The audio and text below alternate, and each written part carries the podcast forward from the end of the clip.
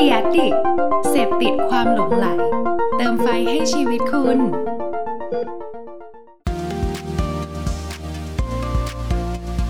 Addict Talk ชวนเพื่อนมาเล่า เมาส์มอยแบบเจาะลึก วัสดีครับ ขอต้อนรับเข้าสู่ Addict Talk นะครับ รายการไลฟ์ของ Addict นะฮะที่เราเนี่ยจะเชิญชวนนะครับเพื่อนๆ พี่ๆ นะครับที่อยู่เบื้องหลังความคิดสร้างสรรค์เจ๋งๆ ต่างๆ นะครับไม่ว่าจะเป็นคนจากเอเจนซี่นะฮะฝั่งครีเอทีฟฝั่งในแง่ของ media นะฮะหรือว่า content creator และอื่นๆ อีกมากมายเลยครับที่เราจะมาเมาส์มอยกันแบบเจาะลึกนะครับก็อยู่กับผมเหมือนเดิมนะครับเพิร์ดพงบิตินะครับโฟลเดอร์ของ Addict นั่นเอง นะฮะวันนี้เนี่ยคิดว่าเพื่อนๆหลายคนน่าจะรอคอยแขกรับเชิญของเราแน่นอนนะครับกับพี่จูนะฮะที่วันนี้เนี่ยเดี๋ยวจะมีการมาแบ่งปันเรื่องราวที่น่าสนใจเยอะแยะมากมายเลยนะฮะก็ถ้าวันนี้ใครมีคำถามนะครับหรือว่ามีข้อสงสัยอยากจะคุยกับผู้บริหารนะฮะมาพูดคุยกันทางคอมเมนต์ได้เลยนะครับโอกาสแบบนี้เนี่ยไม่ได้มีบ่อย นะครับก็ก่อนอื่นนะฮะที่ระหว่างรอเพื่อนๆกำลังทยอยกันเข้ามานะครับก็วันนี้นะครับในในฐานะที่ผมเนี่ยได้เชิญพี่จูมานะครับก็เป็นอีกเหตุผลหนึ่งเพราะว่าถ้าสมมติว่าเพื่อนๆเนี่ยได้ติดตามแอดดิกนะครับในช่วงเดือนตลอดเดือนนี้เนี่ยเราจะมีธีมนะครับในชื่อว่า Women's Generation นะครับโดยที่ตอนนี้เนี่ยเราก็ทยอยนะครับ เราคัดเลือกมานะฮะผู้หญิงที่อยู่เบื้องหลังไอเดียเจ๋งๆ มีประวัติมีมุมมองเจ๋งๆเนี่ยทั้งหมด 9 ท่านนะฮะตอนนี้เนี่ยเราเริ่มทยอยมาตอนนี้ถึงพี่จุเป็นคนที่ 5 แล้วนะครับก็ก่อนหน้านี้นะครับเรามีไลฟ์กับคุณเฟื่องระดานะครับกับพี่กุ๊กไก่นะครับที่เป็น acting coach นะฮะแล้วก็มีการปล่อยวิดีโอสัมภาษณ์นะครับของน้องไม้นะฮะแล้วก็ล่าสุดนี้ครับเมื่อเช้าเราก็ได้มีการปล่อยบทสัมภาษณ์นะครับของคุณก้อย นะฮะที่หลายคนเนี่ยโหถ้าสมมติว่าได้ติดตามผลงานตั้งแต่ฮอร์โมนหรือต่างๆเนี่ยก็คงคุ้นเคยกันอย่างดีนะครับแล้วก็เดี๋ยววันนี้มาในมุมของผู้บริหารกันบ้างนะครับยังเหลืออีก 4 ท่านนะครับยังไงก็ฝากติดตามกันด้วยนะครับภายในสัปดาห์นี้และสัปดาห์หน้าเนี่ยจะมีให้ติดตามออกมาเรื่อยๆ แน่นอนนะครับผมผมแอบบอกไว้เลยละกันว่าพรุ่งนี้เนี่ยจะมีอีกหนึ่งท่านนะครับอยากรู้ว่าเป็นใครต้องรอติดตามกันดูนะครับ โอเค มาเพื่อนๆเริ่มทยอยกันมาแล้วนะครับเพื่อไม่เป็นการเสียเวลาเรามาพบเจอกับแขกรับเชิญของเรากันเลยดีกว่านะครับพี่จูสวัสดีครับ สวัสดีค่ะ เราได้ยินกันเนาะเราได้ยินใช่ไหมได้ยินครับ ใช่ใช่ค่ะก็ก่อนอื่นนะฮะให้พี่จูแนะนำตัวหน่อยดีกว่าครับ ให้เพื่อนๆชาวแอดดิกได้รู้จักกันครับ ก็ชื่อพี่จูนะคะ ใคร ๆ ก็เรียกว่าพี่จูแต่ว่าเด็ก B&M เรียกว่าแม่นะคะ ก็ พี่ก็เป็น CEO ของ Brilliant & Million นะคะ เมื่อก่อนเราเรียกตัวเองว่าเอเจนซี่ชื่อดัง ย่านทาวน์อินทาวน์สิบเก้านะคะ แต่ว่าตอนนี้เรามาอยู่สินธรเรียบร้อยแล้ว ตอนนี้เราเป็น part of Publicis Groupe ประเทศไทยนะคะ ก็สมาชิกก็ประมาณ 160 คนนะ ตอนนี้ก็ได้มาเป็นสมาชิก Publicist ที่สินทรเรียบร้อยค่ะ เนี่ยค่ะ ประวัติสั้เรียกว่านๆก่อนค่ะ ยิ่งใหญ่นะครับ ยิ่งใหญ่ตอนนี้คือเดี๋ยววันนี้เราได้เจาะลึกนะครับคือหลายคนเนี่ยก็อาจจะรู้จักพี่จูแหละนะฮะว่าเฮ้ยเป็น CEO ของ b i l l i o n Million นะฮะแล้วก็มีบทบาทในสมาคมโฆษณาดิจิตอลอะไรอย่างนี้ด้วย แต่ว่าวันนี้เดี๋ยวเราจะมาล้วงลึกเบื้องหลังกันนะฮะว่าชีวิตของพี่จูเนี่ยที่ผ่านมานี้นะครับมันมีอะไรน่าสนใจเผื่อจะได้แบ่งปันประสบการณ์ แล้วก็มุมมองดีๆ ให้กับเพื่อนๆกันนะครับอยากอยากจะถามพี่จูนิดหนึ่งครับพอพอพูดถึง ณปัจจุบันเนี่ยพี่จูเป็นแบบ CEO ของ b i l l i o n Million ใช่ไหมฮะอยากจะทราบก่อนหน้านี้ครับพี่จูก่อนที่จะมาก่อตั้ง b i l l i o n Million เนี่ยพี่จูทำอะไรมาก่อนบ้างอะครับอืมยาวนะ ได้ฮะเดี๋ยวผมจะเบรกอาให้ชีพแรกเลย อาชีพแรกเลยเนี่ย เมื่อต้องขออิฟอัพไว้ก่อนว่า เมื่อผอมกว่านี้เยอะมากเนี่ย อาชีพแรกเป็นพนักงานต้อนรับบนเครื่องบิน ซึ่งทุกคนอืมเซอร์ไพรส์มากทุกวันนี้มีเพื่อนเป็นพนักงานต้อนรับบนเครื่องบินและนักบินเนี่ย เขาก็ถามว่า แกไปไงมาไงเนี่ย แกทำได้ยังไงอะไรอย่างเงี้ย คือแบบแต่จริงๆมันมีจุดเปลี่ยนของมันค่ะมันมีมันมีบริดที่จริง ๆ แล้วจากพนักงานต้อนรับบนเครื่องบิน แต่แอบบอกว่าก็ได้นักบินมาคนหนึ่งนะคะสามีเป็นนักบิน แล้วก็อืมก็คือจริง ๆแล้วก็ต้องบอกว่าเราเรามีจุดเปลี่ยน เพราะว่าพอเราเราไปเราก็ไปทำงาน international เนี่ย สิ่งหนึ่งที่เราเราเรารู้เลยว่าเราเราเราชอบอะไรที่เป็นพฤติกรรมผู้บริโภค แล้วก็เราเวลาที่เราไปบินในเมืองต่างๆ ในประเทศเอ่อไปหลาย ๆ ประเทศทั่วโลกอย่างเงี้ยค่ะ สิ่งที่เราชอบไปคือซูเปอร์มาร์เก็ตมเพื่อที่จะไปดูว่าเขากินอยู่ยังไง เราสิ่งที่สนุกที่สุดก็คือสถานที่ท่องเที่ยวของจูในวันที่เป็นแอร์คือซูเปอร์มาร์เก็ตทุกเมือง แล้วเดินดูหมดเลยว่ากินอยู่ยังไงอะไรอย่างเงี้ยเราก็ไม่เคยตอนนั้นน่ะเรายังเด็กมากเราไม่รู้หรอกว่า จริง ๆ อะ มันคือคนที่เป็นนักการตลาด คือเราสนใจมันมากจริง ๆ จนเราทำงานไปได้สักประมาณเจ็ดปีอะค่ะมันถึงจุดที่ต้องตัดสินใจว่าถ้าไปบินต่อก็คงจะก็ก็จะต้องใช้ต้องเป็นอาชีพนี้ไปตลอดเลยแต่ว่าโชคดีที่เราเริ่มทำงานเร็วมาก เป็นอืมเป็นเด็กรุ่นที่สอบเทียบจบสามปี แล้วจบสามปีครึ่งตอนที่ขึ้นบินเนี่ยอายุสิบเก้าเองโหตอนที่เลิกบินก็อายุประมาณอืมยี่สิบหกเอง ซึ่งยี่สิบหกมันก็ พอไหวในการที่จะตัดสินใจก็เลยก็ก็ต้องขอบคุณครอบครัว แล้วก็การตัดสินใจก็เลยไปเรียนหนังสือต่อไปเรียนหนังสือต่อเนี่ยงานแรกที่กลับมา ก็จริงๆเป็นคนโชคดีเรื่องเรื่องการงานเสมอ แล้วก็ได้จังหวะดีๆในชีวิตนะคะเพราะว่ากลับมาก็มาทำงานที่ American Express Travel ตอนนั้นเรียนจบ management มาก็ไปเรียนปริญญาโทที่อังกฤษแล้วก็กลับมา จากนั้นก็ แล้วก็ได้โอกาสที่ดี แล้วก็ได้เรียนรู้ที่ดีมากในการที่จะทำเริ่มทำ travel program ก่อน มันก็เป็นงาน marketing เริ่มต้นอะไรอย่างเงี้ย แล้วก็เริ่มดีไซน์งาน CRM จากนั้นก็ย้ายงานไปที่ธนาคาร Citibank ก็ดูแล CRM กับ loyalty program ให้กับเอ่อทางสมาชิกผู้ถือบัตร Platinum ไอจุดนี้แหละค่ะ คือต้องทำสื่อโฆษณาทั้งหมด สื่อโฆษณาทั้งหมดเลยทั้ง above the line below the line แล้วก็ดู ในเรื่องของพวกบุ๊กเลตต่างๆ ดูพวกเอ่อ birthday kit ทำทุกอย่างเลยเนี่ย เขียน copy เอง แล้วสิ่งอืมที่ชอบที่สุดคือชอบหนีงานจาก Citibank อะชอบบอกกับเจ้านายว่าทำงานไม่ทัน จริง ๆ มันก็ทำทันแหละนะ แต่ชอบไปนั่งอยู่ที่เอเจนซี่เราก็ไม่รู้หรอกว่า แล้วตลกคือสิ่งที่ตลกที่สุดคือเอเจนซี่อะคือ publicist ส มัยก่อนแล้วเขาบอกว่าทุกคนจำเราได้ว่าความแก่นที่สุดของลูกค้า Citibank คนนี้คือ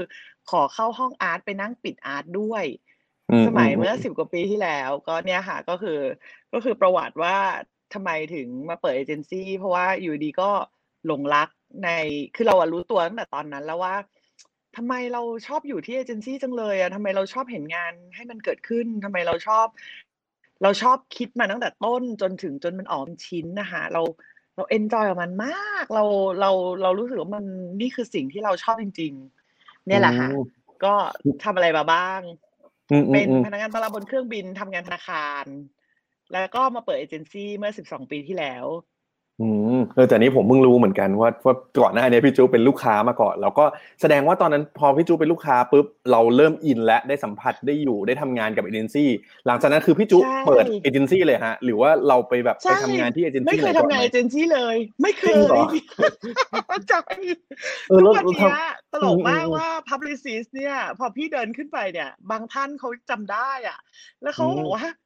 เป็นลูกค้าที่แก่นมาก เขาเรียกพี่ว่าลูกค้าที่แก่นมากที่มาเปิด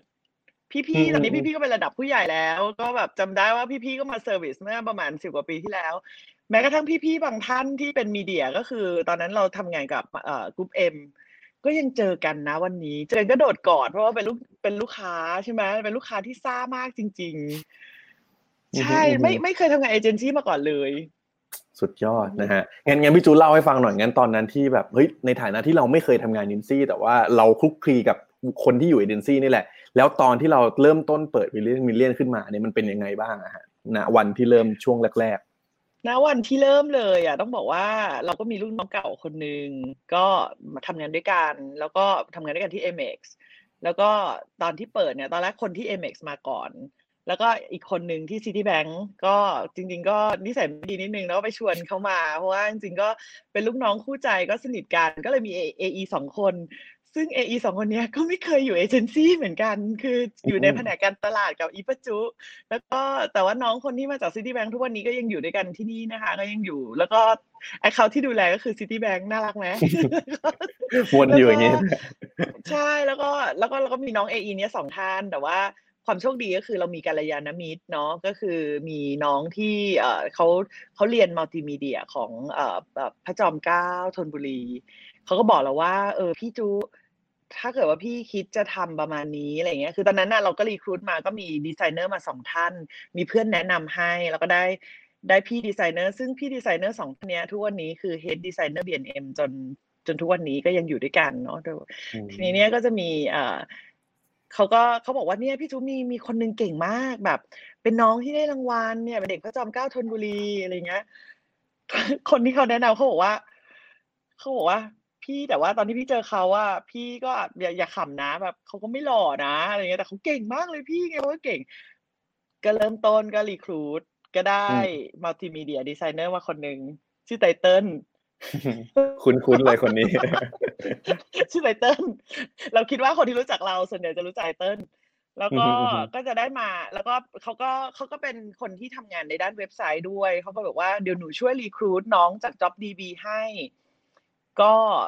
ได้น้อง developer คนหนึ่งซึ่งสำหรับเราเขาก็คือเพชรเลยนะ คือเขาเก่งมากแล้วก็ก็ก็คือเขาก็เป็นลีดของ Brilliant Million ก็เลยทำให้จากจุดนั้นอะสร้างมาด้วยกัน และความอืมโชคดีก็คือน้องสาวของเพื่อนสนิทเนี่ยเขาก็มาช่วยดูพวกแอดมินให้เขาเป็นทุกอย่างเลยเป็นแอดมินเป็น HR ตอนนั้นเราก็เลยสิริรวมกันแล้วมีวันเจ็ดคนอะไรเงี้ยอืมวันที่อืมก็ทยอยมาตอนวันเริ่มแรกเลยจริงๆอะมีห้า อืมอืมก็อืมเนี่ยค่ะพอเริ่มต้นก็แล้วแล้วตลกมากก็คือขับรถไปหาความตลกก็คือไอเอเจนซี่ที่เราเล่าให้ฟังจำได้ป่ะที่เราว่านอกจาก Publicist ก็จะมี Below the Line Agency อีกที่หนึงที่เราชอบหนีงานไปเฝ้าเขาใช่ป่ะเขาอยู่ที่ Town in Town ซอยสิบเก้าแล้วเขาช่วยเราหาออฟฟิศแล้วสุดท้ายอะไปวนหากันทั่ว Town in Town เลยนะ ไม่ได้หรอกก็ได้บ้านตรงข้ามเขานั่นแหละสุด ก็อยู่ใกล้ๆกันไปตั้งออฟฟิศใช่ ใช่ก็นั่นแหละค่ะแล้วก็แล้วก็เอ่อใช้วิชาความรู้ที่แบบเป็น negotiator ของที่แบงก์อะก็ไปต่อรองค่าเช่าตึกอะไรกันแบบตอนนั้นแบบมันเริ่มต้นมากๆ จริงๆมันมันมาด้วย passion มาก ๆ มันมาด้วยความฝันโดยที่ไม่รู้เลยว่า เปิดเอเจนซี่ต้องทำอะไรบ้าง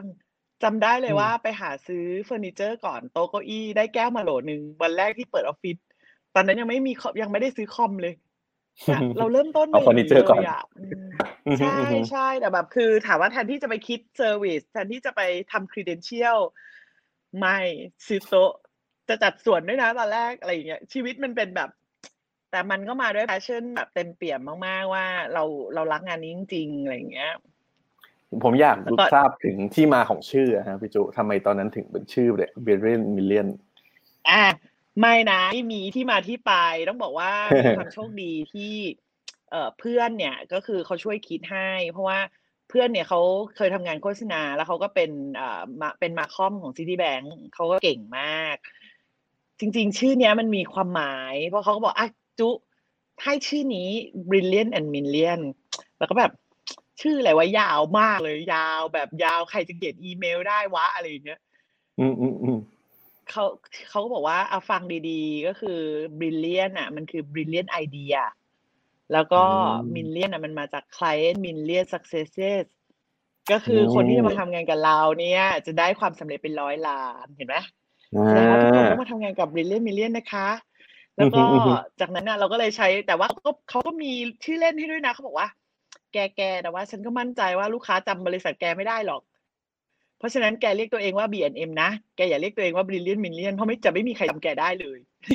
ตอนนั้นอืมอืมตอนที่อืเรามเริ่มเปิดบริษัทอะเราก็เลยพี่จูอะก็เลยเรียกตัวเองว่า B&M เพราะถ้าเพิ่มสังเกต ก็จะรู้ว่าพี่จูเรียกตัวเองว่า B&M เนาะนั่นแหละอืมเพราะอีอืมเพื่อนอะกำกับไว้ว่าไม่มีใครจำแกได้หรอก ก็เลยเรียกตัวเองว่า B&M ค่ะใช่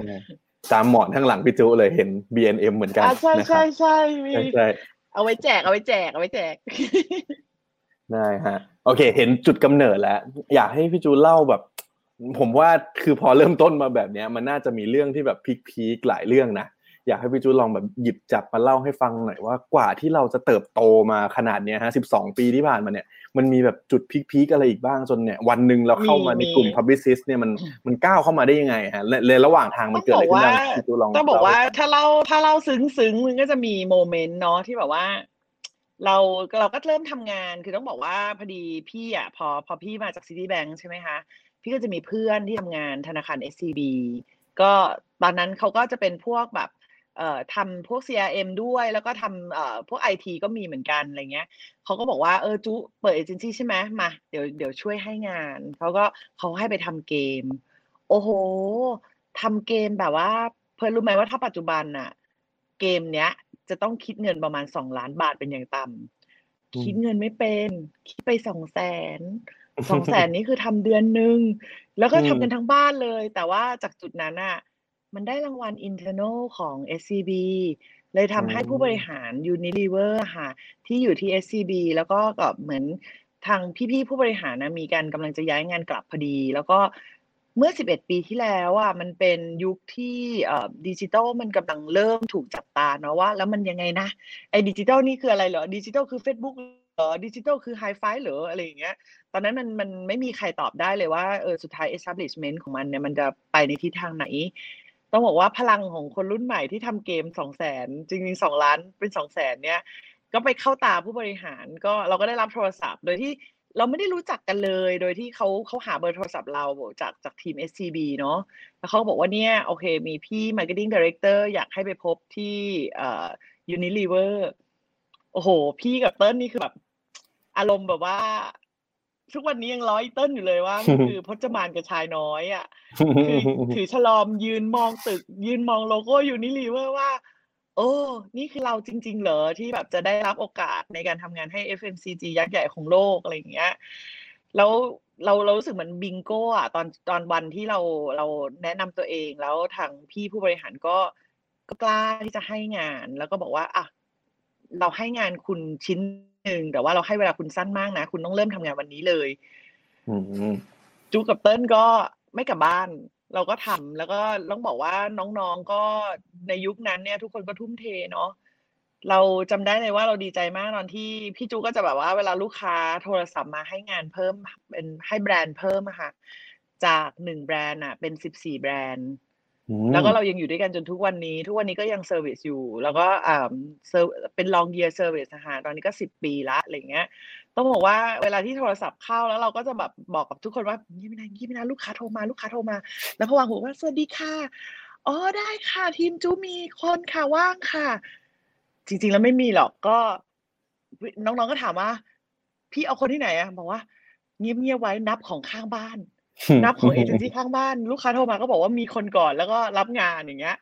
อืมก็อืมอืมจากนั้นนะคะเราก็เติบโตมาด้วยกัน แต่ต้องบอกว่ามันเป็นประสบการณ์ที่ดีมาก เพราะว่าคือลูกค้าก็เรียนรู้ไปพร้อมเรา แล้วเราก็ได้รับโอกาสที่ดีมากจริง ๆ ในการที่จะได้ได้ได้เรียนรู้เพราะว่าต้องบอกว่าพอมากับความเป็นแบรนด์ใหญ่ แล้วก็มี budget อะไรต่างๆเนี่ยลูกค้าก็กล้าที่จะลองไปกับเราเนี่ยทาเลยทำให้เราอะได้เรียนรู้แบบค่อนข้าง advance ไปเรื่อยๆเลยอะค่ะ เลยทำให้เราอะเติบโตได้ค่อนข้างเร็วอะไรอย่างเงี้ยค่ะ แต่ถ้าเอา peak แบบตลกเนี่ย ไม่ใช่อืม peak แบบเติบโตเนี่ยอืมตอนนั้นทั้งบริษัทมีเงินอยู่สี่แสนบาทอืมแล้วก็ลูกค้าลูกค้าเอเมกเป็นเพื่อนก็บอกว่าเนี่ยพี่จูเอ่อมีซีดีต้องแจกลูกค้าก็เลยให้พี่จูอะทำทำอีบุ๊กจำได้ทำ e-book reward แล้วตอนนั้นน่ะต้องทำซีดี ราคาทั้งหมดสามแสนบาท อืม แล้ววันที่ซีดีกลับมาพอเอาซีดีมาเปิดดูสมัยเมื่อสิบกว่าปีที่แล้วเป็นซีดีอยู่นะตอนเปิดอะเปิดรู้ว่าเกิดอะไรขึ้นทำไมเปิดไฟล์ไม่ติดที่เราส่งไป write ซีดีสามแสนนั้นน่ะคือผิดจริงเหรอเป็นไฟล์ที่ยังไม่ final ใช่โอ้เราก็เลยเอาซีดีเขวี้ยงใส่กันที่ออฟฟิศว่ามึงเอาไปเลยนะมึงเอาไปเลยนะ แล้วแบบคิดดูว่า จูอะต้องยอม subsidize สามแสนบาทนะคะที่จูมีเงินอยู่สี่แสนนะตอนนั้นอะอืมมคือแบบ peak มากอะอืมแล้วซีดีอันนั้นน่ะทุกคนคือเด็กพวกเราเรียกตัวเองว่าเด็กบ้านเป็ดเนาะเด็กบ้านเป็ดก็คือเอาซีดี มากองแล้วก็นั่งกอดเข่าดูด้วยกันว่ายังไงดีวะแต่ก็คือมันมันก็ผ่านไปได้นะเราก็แบบว่าเราก็มีงานแล้วก็มีมีเอ่อสิ่งอื่นเอามาซับซิได้แต่ว่าพีคมากอะสำหรับปีแรกอืมที่เปิดแล้ว คือเงินสามแสนนะถามว่าถ้าแม้กระทั่งยุคสองพันยี่สิบเนี่ยซับซิได้สามแสนบาทมันก็เยอะอยู่ดีมันเนกว่าจริง แล้วในวันใช่ที่เป็นครับบริษัทเล็ก ๆ แล้วเปิดใหม่อะ แล้วไลอืฟ์มอืซีมดีผิดขนาดนั้นอะ คือสนุกมากอะ คือมันมีความตลกเลยที่แบบ คือความม้องมองที่ต้องทำใจเรียนรู้กับประสบการณ์อะไรอย่างเงี้ย ก็ที่อือันมเนี้ยเรื่องพีคๆของชาว B&M อืมอืมอืม ผมว่าดูแบบค่ะทีมต้องเจออะไรแบบลุยๆสนุกสนานกันมาเนาะช่วยกันแบใช่บใช่แก้ปัญหาใช่ช่วยกันแบบ หาหาวิธีการในการแบบเฮ้ยเจอแบบนี้ทำยังไงดีอะไรอย่างงี้ใช่ไหมฮะใช่ใช่คือคือทุกคนน่ะต้องเป็น multitasking มากๆเพราะฉะนั้นเราเป็นบริษัทเล็กมากมีกันไม่ถึงสิบคนเนี่ย คือทำทุกอย่างจริง ๆ คือพี่จูก็เป็นเป็นทั้ง planner เป็นทั้ง creative คือทำทำทุกอย่างให้เองเป็น AE อะไรอย่างเงี้ย แล้วก็ชอบชอบเป็น AE มากชอบตามงานอืมตามงานเอง ชอบทำงานจนทุกวันนี้ก็ creative อย่างเงี้ยค่ะทุกวันนี้ก็ยังตามอยู่นะฮะ ใช่ใช่ใช่สนุกมากอือฮึเนี่ยแหละอือฮึค่ะเรื่อง peak ๆที่แบบเอามาเมาส์มอยได้บ้าง แล้วแล้วตอนนั้นของพี่จูอย่างแบบตอนนั้นเรายังเล็ก ๆ อยู่แล้วโหทุกวันนี้ของพี่จูบอกมีเป็นร้อยคนเนี่ย มันมีมันมีจุดไหนอีกที่แบบว่าพอน้องเยอะๆขึ้นมาแล้วอะมันมีมี challenge มีอะไรเกิดขึ้นบ้างไหมฮะที่ที่แบบพี่จูเห็นว่าแบบ เออ มัน คือ challenge อะค่ะ คือต้องบอกว่านี่ถ้าเวลาเราเป็นผู้บริหารน่ะ เรื่องคนคือเรื่องใหญ่สุดเนาะ โดยเฉพาะอย่างยิ่งชีวิตเอเจนซี่อะแน่นอนแหละเพิร์ดคือคือเราทำงานกับคนแล้วก็ แต่พี่ว่าความ challenge อีกเรื่องหนึ่งอะที่มัน combine มาด้วยกันเลยในการบริหารเอเจนซี่อะค่ะ มันคือเรื่องเทรนด์พี่ว่าเราอะทำงาน digital marketing เราทำงานวิ่งตามเทรนด์เนี่ย คือพี่จูว่ายึดถืออยู่เสมอว่าพี่ พี่อาจจะมีคนที่ไม่เข้าใจพี่เนาะพี่อาจจะมีภาพลักษณ์ที่แบบว่า คนเขาบอกว่าพี่จูว่า detail detail คือลงทุกอย่างเลย พี่อะไม่ได้อยากลงนะเพิร์ดเอาจริงอืมๆพี่ก็ปกติมากพอพอเราทำงานมานานๆเราก็อาจจะแบบ อยากจะอยากจะส่งต่อคนรุ่นหลัง แต่ว่าพี่ค้นพบว่ามันไม่ได้ เพราะว่าอะไรรู้ไหมคะ คนที่เขาเรียกว่าคนที่กลุ่มบังเหียนองค์กรน่ะ คนที่ออกแบบ resource คนที่ออกแบบ operational ทั้งหมดน่ะ จริง ๆ แล้วคือ CEO ดังนั้นเนี่ยถ้า CEO ไม่ลองทำและ CEO ไม่เข้าใจจริง ๆ ว่าไอ้ที่ต้องทำเนี่ยมันทำอะไรบ้างเนี่ย มัน verify manpower ไม่ได้ มัน verify man hours ไม่ได้เลยเนี่ย แล้วก็บวกกับว่าจิตใจของคนนี่มันมาสองส่วนนะ มันมาในใน operating เอ่อ matters ว่าเอ่อคนที่จะต้องดูแลคนเนี่ย จะต้องเข้าใจแล้วก็ทำ trial ไปด้วยกัน รวมถึงลองผิดลองถูกและ finalize เอ่อ operating ให้ได้ว่าตกลงจะ ใช้ยังไงตกลงว่าเอ่อเรื่องของ expense ที่แบบจะเอา tools เข้ามาไหมหรือจะไปทิศไหน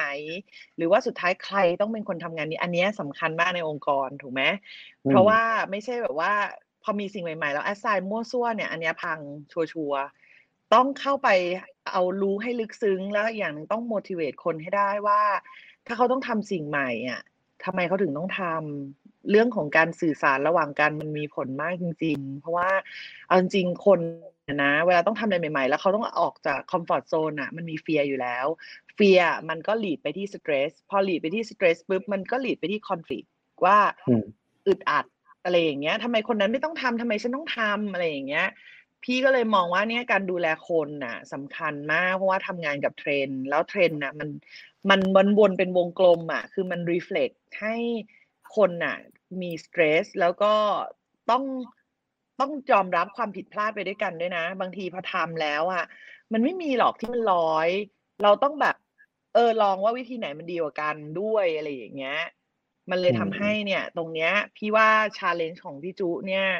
สุดๆก็คือเรื่องของการที่ออกแบบให้เหมาะสม ดูแลจิตใจคนให้กำลังใจแล้วก็อยู่ข้างๆตลอดอย่างเงี้ยค่ะ มันเลยทำให้ทุกคนรู้สึกว่าเออทำไมพี่จูอยู่ในซีซีล่ะลูกค้าจะถามบ่อยมาก แต่พี่กลับอืมรู้สึกว่าเราเราเราวิลลิ่งที่จะอ่านเมลนะ โดยที่ไม่ต้องไปซักไซไล่เรียงพนักงานแต่บางทีอะเรา observe ได้ไกลกว่าลูกค้าอีกว่า ถ้าแล้วเราไม่ใช่ลูกค้าเรา observe ได้ไกลกว่าลูกน้องคือ เห็นปุ๊บเนี่ย เราจะบอกลูกน้องได้เลยว่าเออไปแนะนำลูกค้าแบบนี้ไหมบางทีน้องเขาอาจจะประสบการณ์ที่เขาทำงานอาจจะไม่ได้นาน แล้วบางทีอะเราเห็นได้ไกลกว่า เราก็บอกว่าเราก็กระซิบบอกได้อย่างเงี้ย แล้วเขาก็ลูกค้าก็อืมแฮปปี้กับลูกน้องพี่อย่างเงี้ย พี่ก็ว่าก็ก็ก็ยังยินยอมที่จะทำงานแบบนี้อะไรอย่างเงี้ยอืมอืมประมาณอืนี้ผมว่า ผมว่าพอพอพี่จูเล่าแบบเนี้ยมันก็เป็นเหมือนอีกเห็นอีกอีกมุมหนึ่งเนาะของผู้บริหารที่บางคนเนี่ยอย่างที่พี่จูบอกว่าเฮ้ยผู้บริหารบางคนเขาก็อาจจะแค่แบบดูภาพรวมไม่ได้ลงดีเทลไม่ได้อะไร แต่ว่าอย่างของพี่จูเอง ฉันอยู่ในทุกความเคลื่อนไหว ถ้ามีอะไรเนี่ยมันก็อาจจะมีมุมมองหรือมีคำแนะนำดีๆที่เราสามารถให้เพิ่มเติมได้ เพราะว่าจากประสบการณ์จากอะไรต่างๆที่เรามีใช่ไหมฮะแล้วมันลดความขัดแย้งในองค์กรได้ด้วยอะ ค่ะ เพราะว่าเราเข้าใจมันจริง ๆ คือเราอยู่ด้วยในสถานการณ์ต่างๆ เนี่ย ถ้าเวลามีเรื่องอะไรอะ เราเราอีเวนเป็นคนบอกก่อนนะว่า อย่าทำอย่าไปเส้นนี้นะ เดี๋ยวเจอปัญหาอืมอืมอืมอืมเรากันไว้ให้ก่อนได้อะไรอย่างเงี้ยแต่ถามว่าอืมมันก็ดีเทลเยอะ แต่ว่าก็ต้องบอกว่าถ้าจะทำงานให้เอ่อมีประสิทธิภาพพี่ก็ยังคงเห็นมุมนี้อยู่ดีอะฮะว่าไม่ได้ปล่อยให้ให้น้องทำกันเองอะไรอย่างเงี้ย อืมอืมอืมเมื่อสักครู่นี้พี่จูเล่าถึงการที่เราจะต้องแบบเฮ้ยสร้าง motivation ให้แบบน้องๆที่แบบต้องมาเจออะไรใหม่ๆอย่างเงี้ยฮะอันนี้อันนี้เพื่ออยากรู้ส่วนตัวมันนอกสคริปต์ที่เราเตรียมกันเนาะแต่ว่าเฮ้ยอยากจะรู้ว่าพี่จูว่ามีมีเคล็ดลับมีวิธีการยังไงบ้างครับที่เนี่ยจะทำให้ทีมที่เขาต้องมาเจออะไรใหม่ๆ แล้วเขาแบบพี่จะบอกเขาเสมอว่าว่าพี่จะบอกเขาเสมอว่าเขาต้องไปต่ออีกสเต็ปหนึ่ง พี่จะเลือกคนที่เหมาะแล้วก็มีพื้นฐานที่ถูกต้องอะ พี่จะอธิบายเขาละเอียดว่า ถ้าเขารู้แอเรียนี้แล้วอะถ้าเขาเข้าแอเรียนี้เขาจะคอมไบแล้วเอ่อ resulting เนี่ยเขาจะไปเส้นทางไหนใน career path อะไรอย่างเงี้ยค่ะ มันมันลงดีเทล analyze ขนาดนั้นเลยอะแต่พี่พี่ลงดูแต่คือ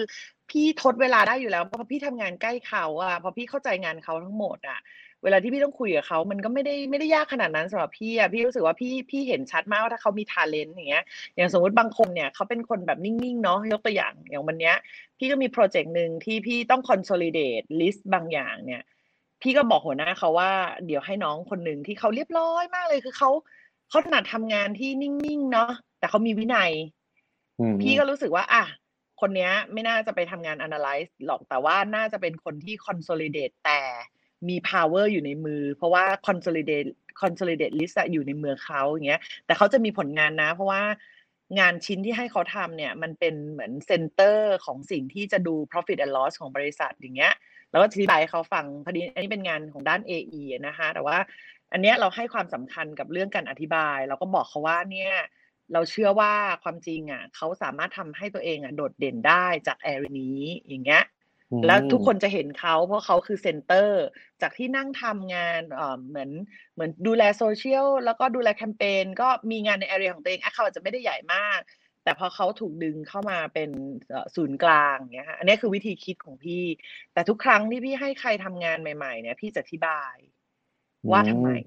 แล้วก็อธิบายเลยว่าพี่อะเห็นอะไร แต่เราก็ต้อง continue support เขาจริง ๆ นะก็คือ continue enhance หรือ empower ให้เขาอะได้ไปยืนจุดนั้นจริงๆอืมมันต้องอืมมันต้องมันต้อง tangible ด้วยนะ มันไม่ใช่แค่พูดเนี่ย แต่ว่ามันใช้ความการวางแผนระยะยาวว่าจากจุดนี้ไปจุดนี้จากจุดนี้ไปจุดนี้ เลยทำให้ ก็มีหลายคนพี่ก็ดีใจนะ อันนี้ขี้โม้นิดนึงเพราะเขาก็บอกว่าคนที่ผ่าน BNM อะ คือใคร ๆ ก็ยอมรับว่าเป็นเด็กที่ถ้าอายุน้อยแต่ว่าก็เก่งอืมอืมพี่ว่านะอันนี้พี่ก็อืมอืมอืมขอโฆษณาเด็กบ้านเป็ดนิดนึงเพใช่ราะว่าแต่ก็ว่าโดนคุณแม่ไปเยอะเหมือนกันเท่าเท่าที่เห็นก็แบบเอ้ยจะเป็นวัยรุ่นกันทั้งนั้นเลย ใช่ไหมฮะใช่เดือนที่ใช่ใช่ BNM แล้วอย่างเงี้ยตอนตอนพี่จูนี่แหละแก่มาก ตอนตอนที่พี่จูรับพวกน้องๆนี่เข้ามาฮะเนี่ยคือพอพี่จูเล่าว่าแบบเฮ้ยการที่เราจะต้องหาคนที่สามารถคุยได้ motivate ได้เนี่ย แปลว่าตอนเรารับคนเราก็จะต้องมีใครทีเลียมีมีหาคนที่แบบมีมีมุมมีมีเคมีอะไรบางอย่างที่มันเหมาะกับการอยู่องค์กรของเราประมาณหนึ่งป่ะฮะมีพี่ใช่พี่จูมีวิธีรับคือรับยังไงบ้างพี่ฮะอะเวลามีสัดส่วนอย่างนี้ค่ะเพิร์ดคือ คือแน่นอนที่สุดแหละว่าความรู้พื้นฐานดิจิ t a ลมาร์เก็ตติ้งอะเราต้องมีอยู่แล้ว เพราะว่าจะได้ไม่ ไม่ต้องเหนื่อยมากคือคือคนที่เรารับเนี่ยก็จะไม่บริหารธุรกิจก็อย่างพวกคณะนวัตกรรม หรือว่าคณะอะไรที่ relate เนาะนิเทศศาสตร์อะไรใช่ไหมคือต้องมีพื้นฐานอะไรมาสักด้านหนึ่งอะที่มันมันก็ relevant ระดับหนึ่งอะไรเงี้ยแต่ก็มีบ้างนะเคยรับน้องคนหนึ่งมาจากภาควิชาเคมีมาจากคณะวิทยาศาสตร์เรียนเคมี เป็น AE ที่เก่งมากของ B&M อะ แต่ว่าคนนั้นก็คือเขาอาจจะไปผ่านบริษัทอื่นมาก่อนแล้ว เลยทำให้ตอนที่มาสัมภาษณ์ก็คือถือว่าเป็นแบบเอ่อ demonstrate talent ได้ดีมากเราก็เลยรับ แต่ก็ตลกมากที่เรียนวิทยาศาสตร์นะก็มีนะไม่ได้ไม่ได้ว่าไม่ไม่ได้ว่าเบียดไม่รับคนที่แบบไม่ไม่ได้เรียนจบมาตรงสายแต่ว่า ต้องบอกว่า สิ่งหนึ่งพี่จุอะพี่มีวันนี้ได้ใช่ป่ะที่พี่พี่เล่าให้เพิร์ดฟังว่ามันก็คือ passion ถูกปะ คนคนนั้นน่ะต้อง demonstrate อะไรได้สักอย่างหนึ่งอะว่าเขามี passion เรื่องอะไร คือเราอาจจะถามเขาไปเรื่อยๆโดยเขาไม่รู้ตัวว่าเขาสนใจเรื่องอะไร ถ้าเขาเล่าได้แบบอินน่ะ คือคนทำงานโฆษณา มันต้องมีความหลงไหลอะไรสักอย่างหนึ่งอะมันต้องมีความลงดีเทลอะมันไม่ ไม่ได้ไม่ได้เป็น generalist ขนาดนั้นน่ะ มันต้องมีความมีความบ้าระห่ำในการสนใจเรื่องอะไรสักอย่างหนึ่งอะอืมจริงฮะพี่ก็เลยเลือกคนจากจุดนี้ด้วยอะ ว่าต้องเขาต้องมีอะไรสักอย่างให้พี่เห็นว่าเขามี passion อะไรเงี้ย แต่ถ้าตำแหน่งแบบพวก planner อย่างเงี้ย หัวหน้า planner พี่เขาจะแบบเขาจะคราฟมากเขาจะแบบให้ทำแบบพวกแผนเลยอะ คือน้องๆที่มาทำงานเนี้ยพี่พี่บอกนี่ถ้าเขาฟังอยู่นะ พี่จะบอกว่าพี่สงสาร planner มากตอนที่สอบเข้า เพราะว่า planner อาจจะเป็น exceptional นิดนึงในการเลือกคนอะไรอย่างเงี้ย แต่ตอนที่อย่างทีมที่เนี่ยหัวหน้าทีมเขาจะเข้มข้นมากอย่าง developer เขาก็จะเลือกเยอะมากตอนที่ตอนที่เลือกสกิลเนาะแต่ถ้าอย่างอย่างถ้าพี่เห็นแล้วเราต้องมาถึงมือพี่จูสัมภาษณ์อะไรอย่างเงี้ยค่ะพี่คำตอบของพี่คือ คุณต้องมี passion อะไรสักอย่างให้พี่เห็นน่ะ อืมอืมประมาณอย่างนั้น อืมอืมอันนี้นี่ผมว่าเป็นมุมมองที่น่าสนใจสำหรับน้องๆหลายๆคนถ้าแบบว่าเฮ้ยฉันอยากจะทำงานในวงการโฆษณาวงการเอเจนซี่เนี่ยอะผมสรุปจากที่พี่จูแบ่งปันเมื่อกี้ก็คือ อย่างแรกคือสกิลพื้นฐานอะไรต่างๆเนี่ยต้องมีก่อนเนาะถ้าสมมติว่าเฮ้ยเราจะทำงานโฆษณาปัจจุบันนี้เรื่อง digital marketing เรื่องต่างๆ ก็ควรจะรู้นะครับแล้วก็อีกอย่างหนึ่งก็คือใช่ passion นะฮะเราต้องมีความสนใจและมีความอินกับอะไรบางอย่าง ถึงแม้ว่ามันจะไม่ใช่โฆษณาโดยตรงเป๊ะๆก็ได้ แต่ว่าแน่นอนว่าในชีวิตเราถ้ามันอินกับอะไรบางอย่างเนี่ยถ่ายทอดออกมา แล้ววันหนึ่งมันก็จะสามารถมันมันเอ็กเพรสผ่านผลงานได้เนาะว่าแบบเฮ้ยฉันฉันใช่อินเพดีราะว่าเทลฉันอะไรพวกทุกนั้นทุกแอคเคาท์ที่เราทำคือเราต้องลุ่มหลงในในสิ่งที่เราทำมากๆนะ เราต้องอินกับมันมากเลยอะแล้วก็รักมันมากๆ ไม่งั้นทำไม่ได้ อืมอืมอืมทุกวันนี้แบบ ที่นี่ก็คือแบบว่าเวลาใครถืออะไรที่เป็นผลิตภัณฑ์คู่แข่งคือทุกคนโดนเหวี่ยงออกไปนอกออฟฟิศห้ามถือเข้ามา ของเป็นของบาปเป็นของบาปอือฮึห้ามเอาเข้าอะไรเงี้ย อืมอืมอืมอย่างนี้พอพูดถึงวงการโฆษณาครับพี่จูอันนี้น่าจะเป็นอีกคำถามหนึ่งที่แบบผู้บริหารหรือว่าคนที่อยู่ในวงการเนี้ยหลายคนอยากจะรู้แหละว่าอะเรารู้แล้วแหละว่าดิจิตอลมันสำคัญอะไรพวกนี้เนาะ แต่หลังจากเนี้ยฮะพอยิ่งเจอผลกระทบของโควิด เจออะไรต่างๆ มาเนี่ยหลังจากนี้ต่อไปวงการแบบเอเจนซี่โฆษณามันมันจะไปในทางไหนอะครับในในมุมมองของพี่จูคือถามพี่อะพี่ว่าคือคือพี่ก็อ้างพี่พี่คิดว่าคือโควิดอะมันมันมีผลแหละว่ามันมันจะมีการทำงานที่ยากขึ้น เพราะว่าถ้าเรามองในถือว่าพูด on behalf of agency เนาะสิ่งที่เราปฏิเสธไม่ได้เลยคือ ลูกค้าน่าจะมี budget control เยอะขึ้น แล้วก็น่าจะ require quality เยอะขึ้นในขณะที่ quantity อยากได้เยอะขึ้นเหมือนกันมาด้วยกัน แต่ว่าบัตเจตส่วนทางแน่นอน แต่ว่าเราเข้าใจลูกค้าดังนั้นเนี่ยสิ่งที่พี่เองมีเมสเซจถึงพนักงานของพี่อะค่ะคือข้อที่หนึ่งคือเราต้องทำความเข้าใจเศรษฐกิจภาพรวมทำความเข้าใจดีมานของลูกค้าจริง ๆ ว่า ลูกค้าณปัจจุบันเขายืนอยู่ที่จุดไหน เพราะเราเป็น partner กันเนาะเราไม่ได้เราไม่ได้ทำแค่ตีหัวเข้าบ้านเราเราต้องไปเราต้องไปด้วยกันจริง ๆ แต่ว่าส่วนหนึ่งอะค่ะเราต้องหาวิธีใหม่อะค่ะที่ทำยังไงทำงานให้ลูกค้าถึงจะทำงานออกมาได้ดีมากๆ แต่ว่าอะไรที่พอจะทดแทนได้เป็น cost saving อย่างเงี้ยค่ะ เดี๋ยวพรุ่งนี้น่าจะพรุ่งนี้ค่ะ น่าจะมี ad ของเอ่อ QSR เจ้าหนึ่งที่ เอ่อจริง ๆ แล้วทาเลนทั้งหมดเป็นเด็ก B&M แล้วก็ทำออกมาได้ดีมาก แล้วก็เสียงเสริงก็ลงเสียงเองคือ มันสามารถทำงานได้อีกแบบหนึ่งที่ในช่วงเวลาปรับตัวเนาะแต่ว่า quality คือรักษาให้ได้เหมือนที่เอ่อเป็นปัจจุบันแต่ถามว่าเรียกง่ายๆว่า in summary มันคือการ deliver better ในคอสที่เอ่อ ดูแลลูกค้าได้อะค่ะอันนี้อันนี้เป็นเรื่องเป็นเรื่องของการทำงานเนาะแต่ว่าส่วนหนึ่งเอ่อถ้ามันเป็น streamline ที่ถ้าพี่ในฐานะผู้บริหารเห็นนะคะเราเชื่อว่าเอ่อการทำงานของวงการโฆษณาเนี่ย มันมีสิ่งที่ปรับตัวมาตลอดซึ่งจริงพี่ว่าทุกคนรู้อยู่แล้วล่ะแต่ว่ามันก็ยังเป็นมุมมองที่พี่ยังคงให้ความสำคัญว่า เราไม่ได้ทำงานแค่ทำ communication แล้วเฮ้ยฮัลโหลบอกว่า Product เราดีนั่นนี่นู่นแต่จริงๆสุดท้ายทุกอย่างมันจับต้องได้หมดเลยอะค่ะ เพราะว่ามันคือสิ่งที่สามารถวัดผลได้หมดเป็นเมทริกหรือว่าสิ่งที่เราสามารถปรับปรุงแก้ไขได้ทันทีเนาะมันก็เลยทำให้จริงๆแล้วอะวงการโฆษณาเนี่ย ยังไงก็ต้องสนิทกับคำว่า optimize สำหรับพี่นะ คือมันต้อง optimize ให้ดีขึ้นดีขึ้นดีขึ้นไปเรื่อยๆอะไรอย่างเงี้ยค่ะอันนี้อันนี้มุมพี่ที่เป็นมุมมองสองสตรีมว่า เอ่อ COVID reflection เนี่ยมันเข้ามามีบทบาทในการทำงานด้วยจริง ๆ แหละมันมันปฏิเสธไม่ได้แต่ว่าถ้าเป็นเราที่โลกยุคปัจจุบันที่เราเป็น แล้วก็ต้องตีคู่ไปด้วย ซึ่งมันก็อะไรกันกับสิ่งที่เราต้องทำให้ลูกค้าคือ optimize อะไรอย่างเงี้ยค่ะทำทุกอย่างในแบบที่ได้ value money แต่ว่า result มันต้อง tangible อะแล้วสามารถ optimize ได้ไปเรื่อยๆ จริง ๆ อะไรอย่างเงี้ยอืมอันนี้มุมพี่นะ คือพอพอพี่จูเล่าถึงการ optimize อย่างเงี้ยแสดงว่า เรื่องที่ช่วงหลาย ๆ ปีนี้เขากำลังให้ความสำคัญกันเรื่อง Data เรื่องต่าง ๆ เนี่ยยังไงมันก็จะกลายเป็นแบบหัวใจสำคัญของวงการนี้แน่นอน ใช่ใช่ใช่ไหมฮะเพราะว่าเพราะว่าเวลาพวกพี่เลือกพรีเซนเตอร์อะพวกพี่เลือกก็ยังไง พวกพี่ก็เอา social listening มากางนะ อย่างเมื่อก่อนเราก็จะเลือกว่าเออช่วงนี้ใครดังใช่ป่ะแต่ว่าหลัง ๆ ไม่นะ ถ้าเวลาที่เราเสนอเอ่อพรีเซนเตอร์อะไรเงี้ย social listening หมดเลย คือจับเลยว่าอืมคอน sumer มีความคิดเห็นไงกับเขาอะไรอย่างนี้เลยอะ หรือว่าเวลาจะทำแคมเปญหนึ่งอะไรเงี้ยเดี๋ยวที่ที่เดี๋ยวถ้ามีโอกาสจะเล่าให้ฟังเนาะก็คือเนี่ยจริง ๆ แล้วเราตอนที่ทำ preparation น่ะเพื่อดูทิศทางอะว่าทิศทางของ key message จะไปทางไหนอะตอนตัดสินใจอะตัดสินใจจาก social listening อืมอืมอือืมอืมมดังนั้นเอาไอ้พข้วอกการมูลทเอาเอาำทำรีเสิร์ชทำโฟกัสกลุ่มแบบเดิมเนี่ยไม่พอแล้วเนาะ แต่ว่าพี่ก็ believe ว่า combination น่ะอ่าตัว integrate อะสำคัญ พี่ว่ามันดีอืมคนละแบบ มันต้องเลือก อืม objective ให้ถูก แล้วก็เลือกความเหมาะสม แต่ว่าบางอย่างถ้าถ้าเอาไวๆเนาะแล้วก็ลูกค้าไม่ต้องลงทุนอะไร แต่เราสามารถ offer ให้ลูกค้าได้ ก็เราก็จะทำตรงส่วนเนี้ยประกอบให้อะไรอย่างเงี้ยค่ะ อืมอืมอืมอืมอืมอืมนะฮะก็เห็นมุมมองเนาะในเรื่องของการทำงานที่เราจะต้องหา solution มองว่าลูกค้าเป็น partner หาวิธีการทำยังไง ให้เรารู้แล้วว่าลูกค้าเขาก็ต้องเซฟคอสมากขึ้น แต่จะทำยังไงให้ deliver งานใช่ที่มีคุณภาพเหมือนเดิมได้นะครับกับอีกมุมหนึ่งก็คือเรื่อง optimize นั่นเอง จริง ๆ มีอันหนึงใช่ที่ค่ะที่ผมบอกพี่จูไว้ก่อนที่เราจะมาไลฟ์กันนะฮะว่าไหนๆวันเนี้ยชวนพี่จูมาสื่อที่เราเกี่ยวกับโฆษณาโดยตรงอยู่แล้วเนี่ยเลยอยากจะให้พี่จุเลือก ผลงานโฆษณามาสักอันสองอันนะฮะมาเล่าให้น้องๆเพื่อนๆได้ฟังกันหน่อยนะครับอะวันนี้พี่จุมีผลงานอะไรบ้างฮะที่เลือกไปให้นี่คือจะมีสองเคสเนาะอ่าอันแรกนี่ KFC เนาะใช่ไหมคะได้ครับก็ผมเป็นเอ่อ KFC Master Chic Thailand นะคะอ่า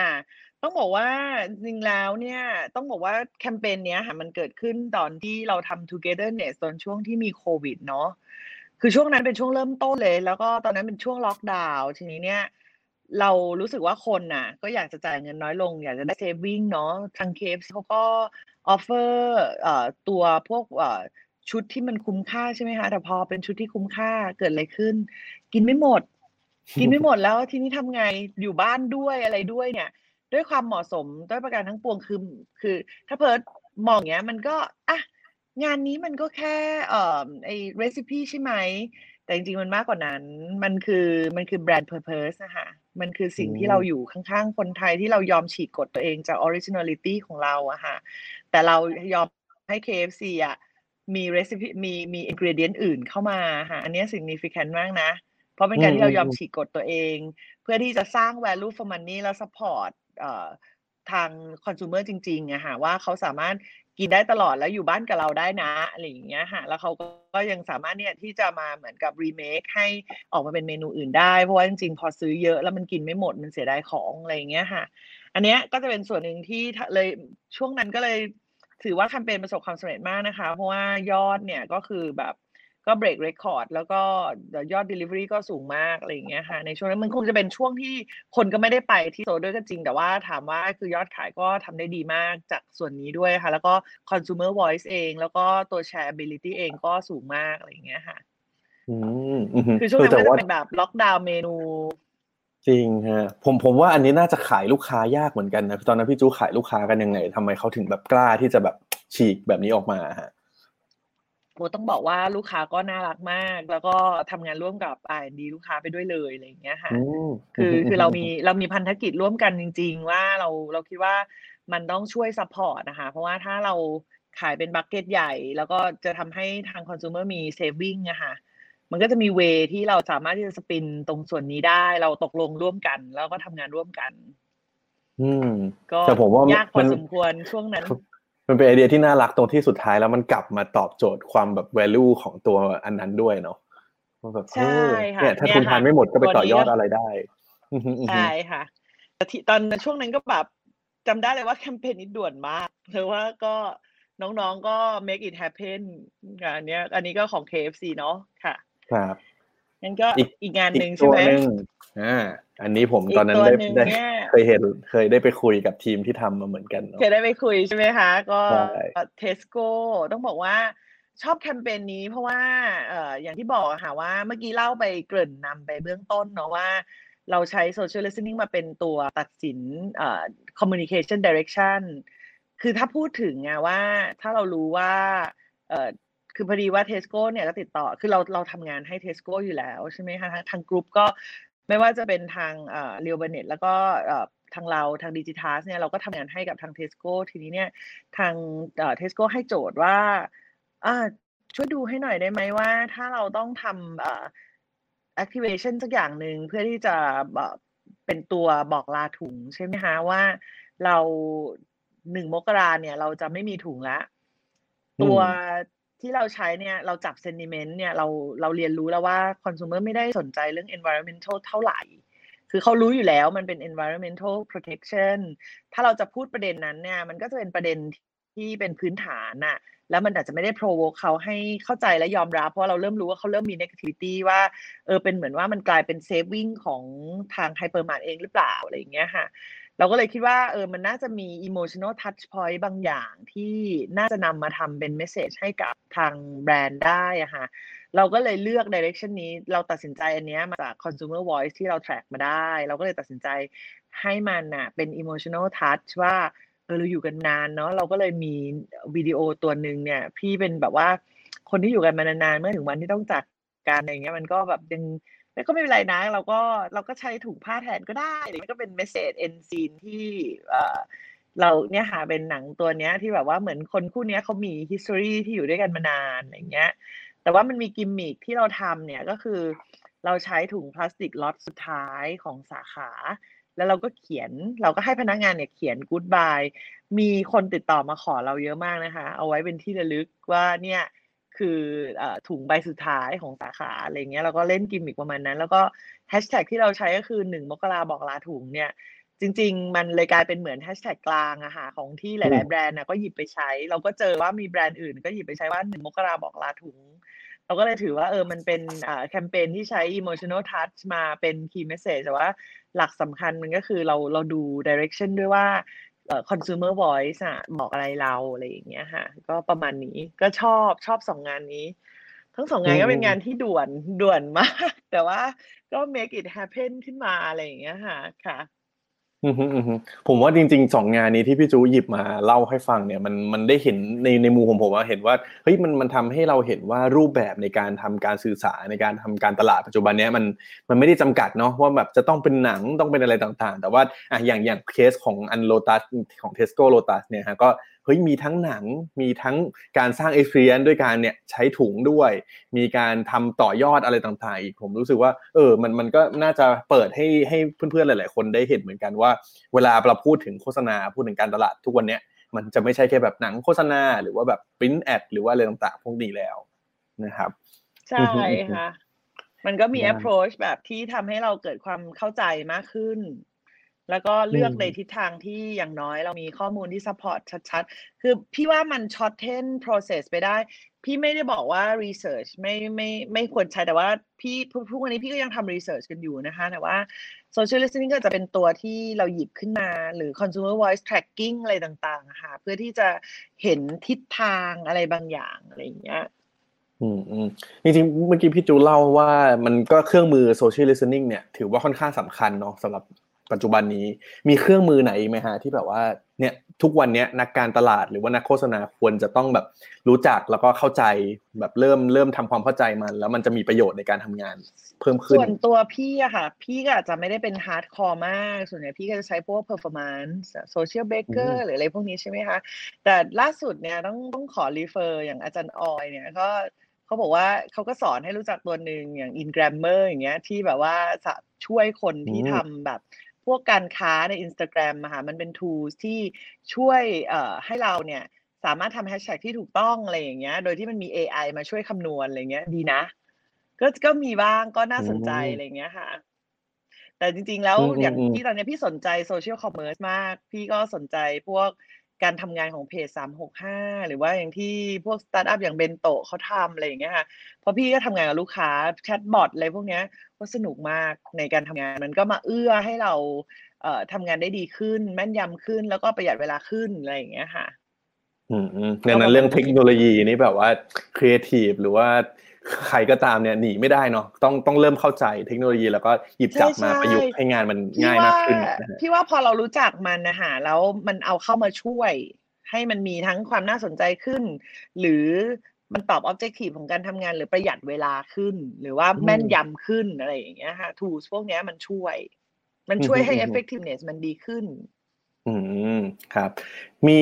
เรื่องหนึ่งที่อยากจะชวนพี่จูคุยครับ คืออย่างที่ผมเกรินไปตอนเริ่มแหละว่าเดือนนี้แอดดิกเราแบบเป็นธีมเกี่ยวกับผู้หญิงนะครับ แล้วก็ไหนๆที่เรียนเชิญพี่จูมาเป็นหนึ่งในเก้าคนที่แบบเฮ้ยเราคัดเลือกมาอย่างดีแล้วนะฮะอยากจะชวนพี่จูคุยเกี่ยวกับมุมมองของแบบการเป็นผู้หญิงหน่อยฮะว่าอะผมผมคิดว่ามันมีประเด็นอันนึงที่แบบว่าคนไทยเนาะเราก็จะแบบอุ้ยผู้หญิงแบบด้อยกว่าผู้ชายหรือเปล่าหรืออะไรอย่างเงี้ยครับในมุมของพี่จูคิดว่าปัจจุบันเนี้ย ความเท่าเทียมหรือว่าบทบาทของผู้หญิงในสังคมตอนเนี้ยเป็นยังไงแล้วบ้างอะฮะพี่ตอนที่พี่ได้คำถามเนี่ยนะพี่พี่ถามตัวเองเยอะเหมือนกัน เพราะว่าพี่รู้นะว่าสังคมไทยเป็นอย่างนี้จริง ๆ เพราะว่าเราต้องยอมรับว่าเรายังเห็นแบบผู้บริหารระดับสูงอะค่ะ จริง ๆ เป็นผู้ชายแต่ว่าเอาจริง ๆอะ numbers ของผู้หญิงอะก็ rising นะ ถ้าถามพี่อะพี่ก็ยังพี่ก็เลยรู้สึกว่ามันมีการ เรื่องของความเชื่อที่ผู้บริหารต้องเป็นผู้ชายมันลดลง แล้วก็ถ้าผู้หญิงคนนั้นมีศักยภาพจริงๆอะฮะแล้วสามารถที่จะ demonstrate และนำองค์กรได้อะผู้หญิงคนนั้นก็คือมันมีความเท่าเทียมอะสำหรับคำตอบของพี่คือมันมีนะ ความเท่าเทียม แต่ว่ามันก็อยู่ที่ศักยภาพของตัวบุคคลจริง ๆ ว่าเขาสามารถที่จะไปถึงจุดนั้น แล้วก็ สามารถนำองค์กรไปอย่างมีประสิทธิภาพจริง ๆ หรือเปล่าอะไรอย่างเงี้ยค่ะพี่ว่าพี่ว่ามันโอเคนะแปลว่าเรื่องเพศเนี่ยไม่ใช่สำคัญแล้วแต่ขึ้นอยู่กับว่าศักยภาพ skill แล้วก็ passion ของเรามากกว่าว่า ว่าถ้าสมมติว่าเราเราเจอปัญหานั้นใช่พี่ไม่เจอปัญหานั้นเลย ตลอดเวลาที่บริหารมาจนถึงการรวมกลุ่มแล้วทำงานในในองค์กรตอนนี้องค์กรใหญ่ขึ้นอะไรเงี้ย พี่ก็ไม่ไม่มีเรื่องนั้นเลยนะ อืมอืมอืมแล้วในคิดว่ามันมีความเท่าเทียม อืมแล้วในฐานะที่ที่พี่จูเป็นผู้บริหารหญิงละกันนะฮะพี่จูคิดว่าพออาสมมติผมเป็นน้องๆในทีมพี่จูพี่จูคิดว่าพอเราเป็นผู้บริหารที่เป็นผู้หญิงเนี่ยมันมันมีมีเสน่ห์หรือว่ามันมีข้อดีอะไรมากกว่าไหมอะในในมุมของพี่จูเดี๋ยวนึกถึงเรื่องที่ตัวเองเรื่องที่ตัวเองเอามารยาหญิงไปใช้ก่อนนะ น่าจะเป็นเรื่องของความละเอียดอ่อน เรื่องของเอ่อพี่ว่าการพูดจาพี่ว่ามันมีความมาเดลี่มากขึ้นในการที่จะส่งผ่านความรักความห่วงใย ผู้ชายเขาอาจจะเขิน นี่ไม่เดินบอกรักพนักงานตลอดเวลา ว่าแบบ เออ เป็นห่วงนะอะไรแบบ เรา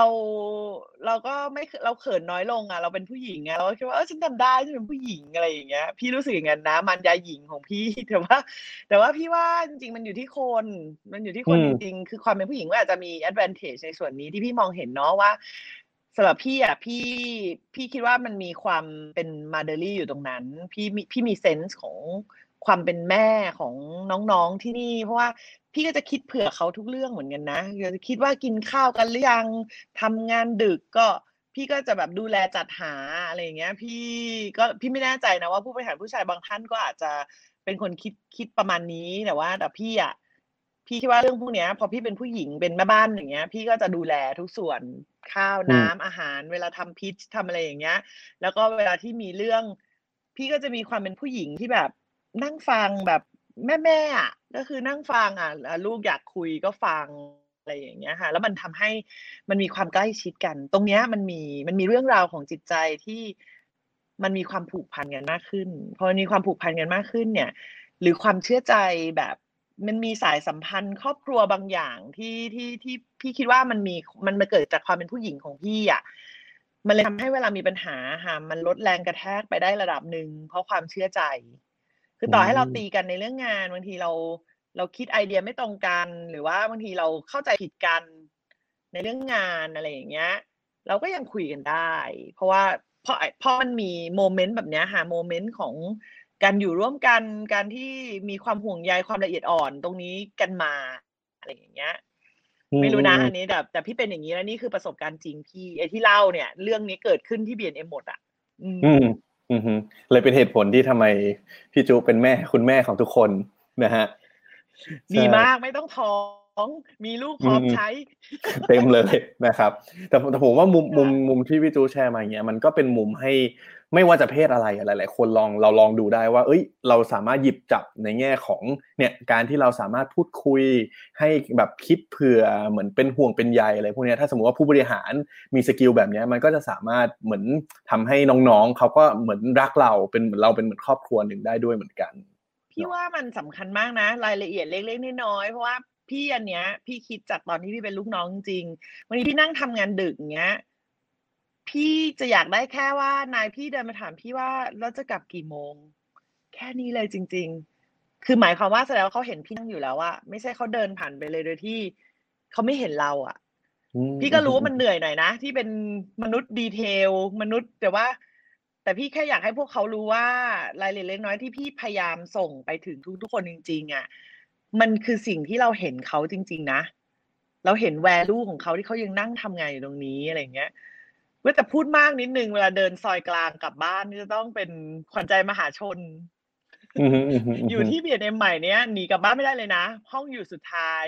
ต้องเดินผ่านพนักงานทุกคนกลับหนีไม่ได้ เคย เคยเวลาหนีกลับคือให้เลขาถือกระเป๋าหนีไปหน้าบ้านก่อนแล้วทำเป็นไม่รู้ไม่ชี้ทำเป็นเดินคุยแล้ว แล้วก็วิ่งปรูดออกไปเลย อันนั้นคือวันหนีวันหนีจริงอะไรอย่างเงี้ยอืมอืมอืมประมาณเนี้ยค่ะค่ะได้ฮะจริง ๆ มีมีอันนึงที่อยากจะถามพี่จูเพิ่มเติมคือตอนแรกเราคุยกันถึงแบบว่าการเปลี่ยนแปลงเนาะแต่ว่าเพิร์ดยังไม่ได้ถามอันที่อีกอันหนึ่งที่มันสำคัญก็คือ พอเราเข้ามาในกลุ่มของ Publicist แล้วอะฮะมันมีการเปลี่ยนแปลงอะไรที่เกิดขึ้นบ้างไหมอะพี่จูแล้วเออแล้วแล้วตอนนั้นทำไมโอ้มันเกิดเหตุการณ์อะไรขึ้นทำไมอยู่ดีๆ เราถึงแบบ ได้เข้ามาอยู่ในกลุ่มนี้ได้อะครับ ให้พี่จูเล่าให้โอ้ฟังหน่พี่อยต้องบอกว่าพี่พี่ก็เลือกคู่อยู่นะ พี่ก็เลือกคู่พอสมควร เพราะว่าต้องบอกว่า ก็ต้องขอบคุณน้องๆที่เขาเก่งนะ ต้องขอบคุณพนักงานทุกท่านที่เขาเอ่อทำให้แบบบริษัทก็เป็นแบบเอ่อ Agency of the Year ของแคมเปญเอเชียหลายปีใช่ไหมคะ อยู่ในแรงอยู่ใน seven years in a row อะ คืออยู่ใน top five list ตลอดอะไรอย่างเงี้ย พี่ก็มีได้รับการติดต่ออะค่ะ แต่ว่า ต้องบอกว่าเราก็เราก็มองถึงเอ่อจิ๊กซอว์อะพี่พี่มองว่ามันคือจิ๊กซอว์จริง ๆ พี่มองว่าเอ่อดูจากเอ่อทั้ง culture ดูจากทั้งเอ่อตัว service นะคะว่าเราจะเข้ามาเติมเต็มกับกับกรุ๊ปได้ยังไง แล้วก็รวมถึงว่ากรุ๊ปเองจะนำให้เราเอ่อไปต่อที่พัฒนาตัวเองค่ะจริงๆแล้วมองเรื่อง development มาก ๆ เพราะว่าต้องบอกว่าการทำเอเจนซี่เนี่ย ก็ทำธุรกิจนะ แต่ว่ามันมีหัวใจของความเป็นครูสูงมากอะเราเราสิ่งที่เรามุ่งหวังจริงๆคือเราอยากเห็นน้องไปต่อแต่ละสเต็ปแล้วเราก็เลือกว่า เรารู้ว่าที่นี่เป็นแบบ one of the best creative school อะค่ะ เราก็เลยตัดสินใจขอมาขึ้นฝั่งกับพี่ๆอะไรเงี้ย แต่ความฮาก็คือ ความลับที่วันนี้จะออกสื่อก็คือ ที่นี่ไม่ได้ติดต่อพี่ จริงเหรอ พี่โทรศัพท์มาหา อืมอืมอืมแล้วก็โทรมาหา คนที่เป็นเจ้านายพี่ทุกวันนี้บอกว่า พี่เอาหนูไปอยู่ด้วยได้ไหม แล้วก็พี่เขาก็บอกว่าพูดเล่นพูดจริง ก็เลยบอกว่าพูดจริง ๆ ค่ะพี่อะไรอย่างเงี้ย มันก็เริ่มต้นจากวันนั้นว่าเราเรารู้สึกชื่นชมที่นี่มากๆเราก็ เราก็เราก็ได้รับสิ่งนั้นจริง ๆ ค่ะ เราก็ไม่ได้มันไม่ได้ผิดไปจากเอ่อแผนงานที่เราวางไว้จริง ๆ ก็วันนี้ก็เลยได้มาเป็นหนึ่งในสมาชิก Publicist Group อืมแล้วก็อืมสิ่งที่เกิดขึ้นก็คือเราเชื่อว่าเราได้รับ ตอนนี้เราเราเราเรา เราได้รับเทรนนิ่งเยอะมากในในเอ่อ creative way of thinking อะค่ะแล้วก็วิธีที่แก้ปัญหา business solution ให้กับลูกค้า วิธีเข้าใจ brief วิธีที่เราสอนเด็กรุ่นใหม่ให้ redefine business solution ให้ลูกค้าหมดเลยอะค่ะเข้าใจสาเหตุเข้าใจปัญหาแล้วก็พาลูกค้าไปสู่จุดที่เป็น business solution ตรงเนี้ยตอนเนี้ยเราเราได้สิ่งนี้เลยอะเพราะว่าที่นี่เข้มข้นอืมมากในการเอ่อที่คิดเป็น solution ให้ลูกค้าอะไรอย่างเงี้ยค่ะ เราก็ทำงานร่วมกันในในกลุ่มด้วยแล้ว มันเป็นประสบการณ์ที่แตกต่าง แล้วมันเป็น combination ที่ดีอะเพราะว่าองค์กรมันออกแบบมาในแบบที่มีจิ๊กซอว์แต่ละด้านที่เหมาะสมมาก ๆ ในมีทั้งด้านครีเอทีฟมีทั้งด้านที่เป็น production house มีทั้งด้าน PR มีทั้งด้าน media อะไรอย่างเงี้ยค่ะ เราก็เลยแล้วก็ตอนนี้พอเราทำงานเป็น one team ที่นี่มันคือ real one P&L เลยจริงๆไงทำงานแบบเป็นบริษัทเดียวกันจริง ๆ อะไรอย่างเงี้ยค่ะเลยทำให้เราอะ ได้มีการแลกเปลี่ยนเอ่อประสบการณ์เยอะมาก เราเองก็มีประสบการณ์ทางด้านการทำพวก digital campaign หรือว่า digital content อะไรต่างๆเนี่ยเราก็เราก็เราก็คิดไปเองเปล่าไม่รู้นะเราก็คิดว่าเราก็ support กลุ่มได้ดีนะอะไรอย่างเงี้ยค่ะ ก็ถือว่าเป็นอืม right match มากๆต้องบอกว่าเป็น right match มากอืมแต่แต่แต่ผมว่าๆเรื่องราวคือของเรา พอพอพี่จูนเล่าไปเนี่ยแปลว่าการที่เป็น network เนี่ยมันก็มีข้อดีอีกมุมหนึ่งเนาะที่แบบว่าอะสามารถสามารถ share resource share ในแง่ของ knowledge แล้วก็เวลาทำงานมันก็มีแบบว่าเฮ้ยการทำงานเป็นทีมมีนู่นมีนี่มีการ training อะไรตลอดเวลาด้วยใช่ไหมมากเครื่องมืออะไรค่ะเพราะว่าเพราะต่างว่าๆอีกกรุ๊ปเพราะว่ากรุ๊ปอะคือ launch พวกระบบ AI ที่แลกเปลี่ยน skill เรียกว่า Marcel อะค่ะที่ฝรั่งเศสเงี้ย คือเขาจะประมวลผลให้เราหมดเลยว่าใครมี skill มีงานใหม่อะไรบ้างอะไรอย่างเงี้ย เราเราได้รับการศึกษาที่แบบ proper มากอะค่ะมันนำต้องบอกว่าบริษัทมันยกระดับไปอีกแบบหนึ่งเลยจริง ๆ ในความเป็น international แล้วก็แล้วก็มี integrate ของ skill มากขึ้นอะไรอย่างเงี้ยค่ะ อย่างนั้นเลยอะ ได้ฮะก็มาอยู่ในช่วงหลังๆแล้วนะฮะวันนี้เนี่ยพี่จูมาเล่าให้เห็นถึงความเป็นมาเนาะว่าชีวิตพี่จูเนี่ยผ่านพ้นอะไรมาบ้างกว่าจะปั้นบ้านเป็ดแก่นขึ้นมาเนอะจนถึงทุกวันนี้นะฮะและอยากแก่จะนรู้มาว่ากแก่นมากและอยากจะรู้อนาคตต่อไปของพี่จูบ้างฮะ ว่าตอนนี้มีแผนอะไรหรือว่าแบบสิ่งที่อยากจะทำอะไรเพิ่มเติมอีกบ้างไหมฮะ หลังจากนี้ จะบอกว่าคำถามนี้เชื่อว่าถ้าเด็ก B&M ฟังอยู่นี่ชะเง้อรอฟังเลยว่าจะยังไงเหรออะไรอย่างเงี้ย พี่พี่ก็บอกกับทุกคนว่าพี่พี่ enjoy ที่จะยังยืนอยู่ตรงนี้อะค่ะ เพราะว่าพี่พี่หลงรักงานโฆษณามากจริงนะ เพราะว่าพี่ไม่ได้แค่ชอบนะ พี่พี่พี่รักมันมากจริงแล้ว แล้วพี่ก็เลยรู้สึกว่าการทำงานเนี่ย พี่ก็คง happy ที่จะพี่เคยบอกกับทุกคนเสมอว่าถ้าพี่ยังเป็นคนที่มีประโยชน์กับคนอื่น คือยังสอนคนอื่นได้ ยังยังช่วย drive อ่อ industry ได้อะค่ะ เหมือนที่พี่ทำงาน DAAT ด้วยใช่ไหมคะ พี่ก็คงจะมีส่วนที่พี่แค่อยากจะเพิ่มพูน skill เอง คือเนี้ยพี่มีของเล่นก็คือพี่อะรู้สึกว่าพี่ทำแคมเปญทำ content เยอะแล้วใช่ไหมคะแต่พี่ยังไม่เคยขายของเองจริง ๆ อะ แบบ online commerce อะที่พี่แบบว่าอยากจะเข้าใจจริง ๆ ว่า โอ้โห คนตั้งแต่เจอนี่ที่แบบว่าตั้งแต่เรา serve content ไปอะ แล้วพอเขามามีปฏิสัมพันธ์คือเมื่อก่อนนะพี่ทำตัดตอนที่ content เนาะพี่อาจจะดูแล community ให้ลูกค้าบ้างแหละ แต่เป็น community มันก็มาแบบคำถาม มันไม่ได้มาเป็นการแบบ ซื้อจริง ๆ แล้วเราต้องเซิร์ฟจริง ๆ อะไรอย่างเงี้ย พี่ก็เลยลองเล่นดูว่าลองลองสร้างพวก online platform ขายของเล่นเนาะอะไรอย่างเงี้ย พี่ก็หลาย ๆ คนก็อาจจะรู้ว่าพี่จูนน่ะบ้าแบรนด์เนาะจริงๆต้องออกตัวว่า เพราะว่าภาษามีเป็นอิตาเลียน ก็เลยจะรู้จักแบรนด์เยอะมาก แล้วก็พี่ก็ชอบอะไรที่แบบ คือพี่ว่าแบรนด์มันพี่ เพราะว่าเราเป็นคนโฆษณาเป็นเป็นคนที่อยู่งานครีเอทีฟเนาะ ของพวกนี้มันมี story นะ มันไม่ได้มันไม่ได้แบบว่า เพราะว่ามันคือ luxury แต่ว่าความจริงมันคือดีไซน์แล้วของตอนที่พี่มีแนวคิดว่าทำไมพี่ถึงทำ pre-owned เว็บไซต์ชื่อ luxury.com อะค่ะ เพราะว่ามันมาจากอินไซต์ว่าจริง ๆ ของพวกเนี้ย พี่เคยบางทีซื้อไม่ทันเพิร์ดอยากได้แต่ว่าพอเราไปที่ช็อปอะเขาบอกมันหมดแล้ว เราหาไม่ได้นะ รุ่นนั้นน่ะนั่นแหละเราก็ต้องไปดักเอาที่ pre-own ว่าไปตามหาว่าใครทำ resale อะไรพวกเนี้ย พี่อะจริงๆ structure ที่พี่อยากรู้อะคือพี่อยากได้ insight commerce พี่ก็เลยเลือก product แรกก่อนที่พี่ทำกับหลานพี่ พี่ก็แบบว่า คือจริงๆไกด์เขาอยู่ข้างหลังจริงบริษัทเนี้ยพี่ให้หลานพี่รันใช่ไหมแต่พี่ได้ insight commerce แบบเยอะมากว่ามีการแบบสอบถามต่อราคาการนัดหมายส่งของหรือว่า condition อะไรต่างๆ คือคือคือ commerce มันสนุกมาก แล้วพี่ก็เชื่อว่า มันมันเปลี่ยนชีวิตแล้วอะทุกวันนี้คนมันอยู่ใน commerce เยอะมากใช่ไหมคะแล้วก็พี่ก็ได้ลองใช้พวก tools ที่เล่าให้ฟังอะ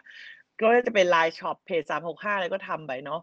แต่ทีเนี้ยพี่ก็กำลังจะเข้าสู่พวก mass product ว่า mass product เป็นยังไงบ้างอะไรเงี้ยอ๋อตายแล้วไปขโมยมาขึ้นอืมด้วย ขอบคุณนะคะ เปิดให้สดๆร้อนๆเลย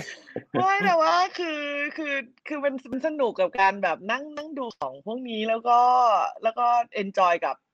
พฤติกรรมเนี่ยแล้วก็พี่ก็มีทำคอนเทนต์เพราะว่าจริงๆก็รู้สึกว่าถ้าแก่ๆอยากนั่งทำอะไรก็อยากเขียนคอนเทนต์เกี่ยวกับ luxury เนาะก็เลยลองทำไปเล่นๆอะไรเงี้ยสนุกสนาน แต่ไม่น่าเชื่อเลยนะ สิ่งที่พี่ค้นพบคือ จริง ๆ ตลาดนี้มันแบบมันไปไวมากอะค่ะคือ คือจริง ๆ แล้ว demand มันมีอย่างไม่น่าเชื่อมีคนถามพี่อะพี่บอกว่าเออก็ไม่น่าเชื่อเหมือนกันว่า มันมีคนซื้อทุกวันเลยอะมีคนแบบคือมันมียอด continue เลยนะอืมแล้วก็มันไม่กระทบด้วย เพราะว่าเพราะว่า segment เนี้ยมันเป็น segment ที่อาจจะเป็นคนที่มีเงินอยู่แล้วอะค่ะ เพราะว่ามันเป็น luxury เนาะไม่ได้กระทบกระเทือนเลยตอนช่วงตรงตอนตอนโควิดจะมีเงียบๆเพราะคนตกใจนิดนึงเนาะแต่หลังๆ พอมัน unlock แล้วมันก็กลับมาปกติมากอะไรอย่างเงี้ยอันนี้ก็เรื่องหนึ่งที่ที่ที่รู้สึกว่าสนุกมากกับการเข้าใจ commerce แล้วก็ได้ลองเล่น tool ช่วงเนี้ย อะไรต่างประมาณอย่างเงี้ยพอค่ะพอพอพอพี่จูเล่าให้ฟังแบบเนี้ยฮะผมขอมีประมาณสองคำถามสุดท้ายแล้วกัน อันแรกคือ อยากจะให้พี่จูแนะนำหน่อยว่าพี่จูมีเคล็ดลับอะไรในการแบบจัดการเวลาชีวิตตัวเองบ้างครับเพราะว่าเนี่ยเป็นทั้งซีอเรามีการแบบหุ้ยทำอันนี้เป็นฮ็อบบี้เสริมขึ้นมาอีก แล้วก็เนี่ยต้องใส่ใจดูอินดีเทลน้องๆอีกเรามีวิธีการจัดการยังไงบ้างฮะ ต้องดูแลครอบครัวด้วย โอ้โหเอายิ่ยิ่งไปกันใหญ่เลย ใช่อืม พี่จะคือพี่อะหลักที่พี่ยึดเลยคือดูแลตัวเองใช่ไหมคะวันเสาร์อาทิตย์อะจะออกกำลังกายตอนเช้าจะเป็นคนที่มีวินัยก็คือแปดถึงเก้าจะอยู่กับ personal trainer ใช่ไหมคะแล้วก็เสาร์อะจะทั้งวันไปจัดการเสื้อผ้าหน้าผมเล็บเล็บเลยคือแบบ enjoy ตัวเองมากแล้วพี่ relax มากวันเสาร์แล้วจะบอกกับน้อง B&M เลยว่าวันเสาร์เป็นวันที่ถ้าไม่จำเป็นจะขอพักวันหนึ่งแต่วันอาทิตย์อะใครจะให้ทำงานทำอะไรอะทำหมด แล้วก็จะอืมก็จะให้เวลากับครอบครัวด้วยค่ะวันวันอาทิตย์ก็จะแบบไปอยู่กับหลานบ้างไปไปหาคุณแม่แล้วก็ก็พาครอบครัวไปไหนๆอะไรอย่างเงี้ยค่ะคือเสาร์อาทิตย์มัน utilize ได้แต่ว่าวันอาทิตย์บ่ายพี่เริ่มทำงานแล้วนะเพราะพี่จะวางแผนตัวเองดีมากว่า จันทร์ถึงศุกร์อะต้องเจอกับอะไรบ้าง มีอะไรต้องเคลียร์อะไรต้องตอบอะไรอย่างเงี้ยค่ะวันศุกร์เย็นเนี้ยจะมีแอบขี้เกียจบ้าง แล้วก็เสาร์เบรกเลยอะไรอย่างเงี้ย แล้วก็ แล้วก็อาทิตย์เนี้ยจะทำพี่พี่พี่จำเป็นต้องทำงานเพราะงานพี่เยอะ แต่ว่า แต่พี่ก็รีวอร์ดตัวเองกับวันเสาร์ชนิดแบบว่าดีสุดๆมากๆแล้วใช่แต่ว่า ต้องบอกว่าแล้วแล้วพี่บริหารเวลายังไง พี่ก็ตื่นเช้าพอสมควรค่ะ เพราะว่าก็ตื่นประมาณอ่าหกโมงครึ่งอย่างเงี้ยแล้วก็มาถึงออฟฟิศประมาณอืมแปดครึ่งแปดครึ่งนี่คือก็ดูแลก็มีเวลาลงไปช้อปปิ้งแต่ว่าพี่จะซื้อกับข้าวเช้าถึงเย็นเลยนะ พี่ไม่ลงไป พี่ก็จะดูแลแล้วก็ทำงานคือช่วงนี้เราไม่ค่อยได้ไปไหน คือบางช่วงเราเราต้องไปหาลูกค้าก็จะมีเอ่อแล้วแต่ทานกับลูกค้าด้วยอะไรด้วยแต่ว่าเนี่ยเราก็จะอยู่กับน้องๆ แล้วก็แต่การจัดตารางเนี่ยก็คือจะจัดแบบเหมือนกับดูเวลาให้ดีแล้วแล้วดูให้ดีๆ เลยว่าเราต้องคุยกับใคร แต่สิ่งที่ช่วยพี่ได้แล้วลดเวลาได้มากๆค่ะ มี agenda พี่อืมถ้าพี่เป็นคนอยากอยากจะพบน้องๆเนี่ยพี่จะส่ง agenda ให้เลยว่าเป็นบุลเลตให้เลยว่าพี่อยากคุยเรื่องอะไร productivity ดีมาก เพราะว่าทุกคนเตรียมตัวมา แล้วก็รู้ว่า เออ area of focus อะเขาต้องโฟกัสเรื่องอะไรแล้วเขาเขาจะสามารถตอบคำถามพี่ได้ในมีติ้งอย่างเงี้ยค่ะพี่ว่าพี่ว่าตรงนี้เป็นเป็นเป็นส่วนที่ช่วยช็อตเทนเวลาได้เยอะมาก แต่ว่าการ organize ตัวเองกับการมีเวลาให้ตัวเอง ให้เต็มที่อะมันมันไปเติมไฟให้เราทำอะไรต่อได้อย่างมีประสิทธิภาพอะไรอย่างเงี้ยค่ะ แต่ไม่ได้ไม่เหนื่อยนะเหนื่อยเหนื่อย ก็ผมคิดว่าถ้าใครหลาย ๆ คนเนาะยิ่งผู้บริหารเนี่ยน่าจะเข้าใจพี่จุดีนะครับยังไงก็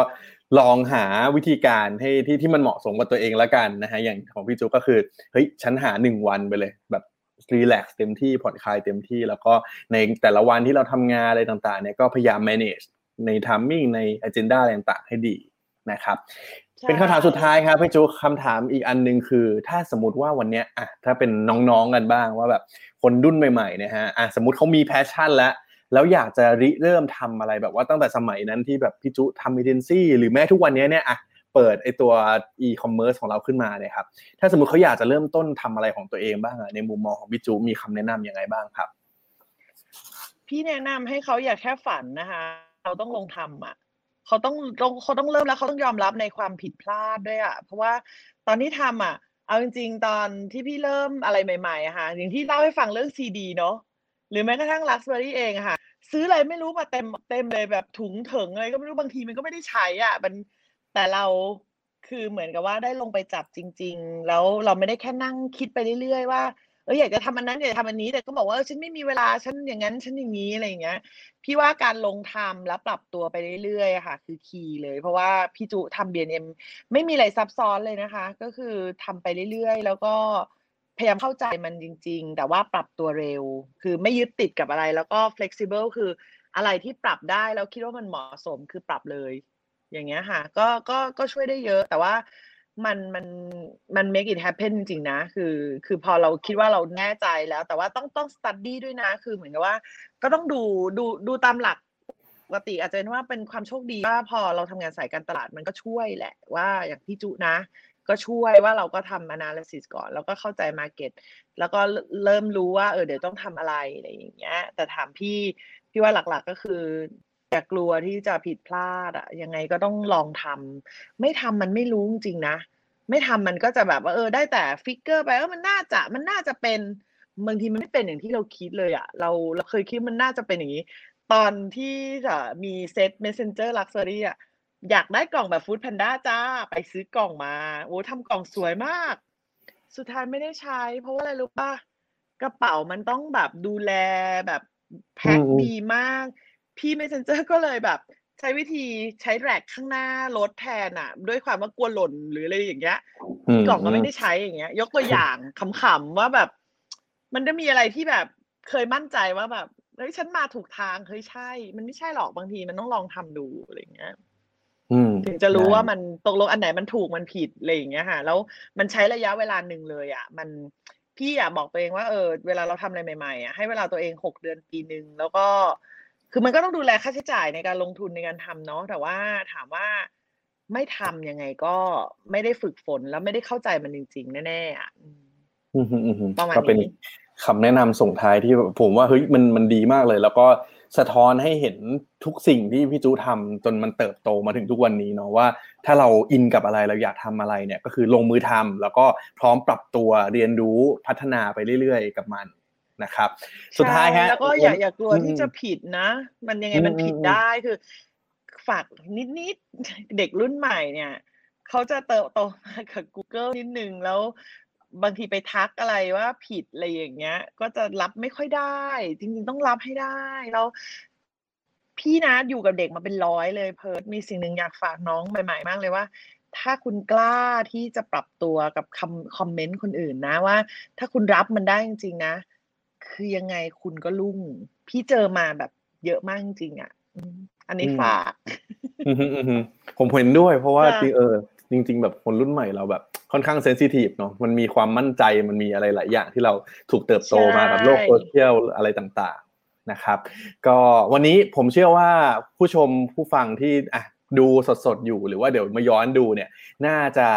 มีหลายคนอะอาจจะเป็นลูกค้าหรือว่ามีน้องๆหลายคนเฮ้ย พอพี่จูมาเล่าแบบเนี้ยอยากจะทำงานอยากอยู่บ้านเป็ดด้วยแหละ สุดท้ายให้พี่จูฝากหน่อยละกันนะครับว่าสามารถติดตามผลงานหรือว่าอยากจะติดต่อร่วมงานอะไรเงี้ยทาง BNM เนี่ยติดต่อยังไงได้บ้างครับอ๋อให้ขายของได้เลยใช่ไหมขายของก็เต็มที่เลยครับพี่จู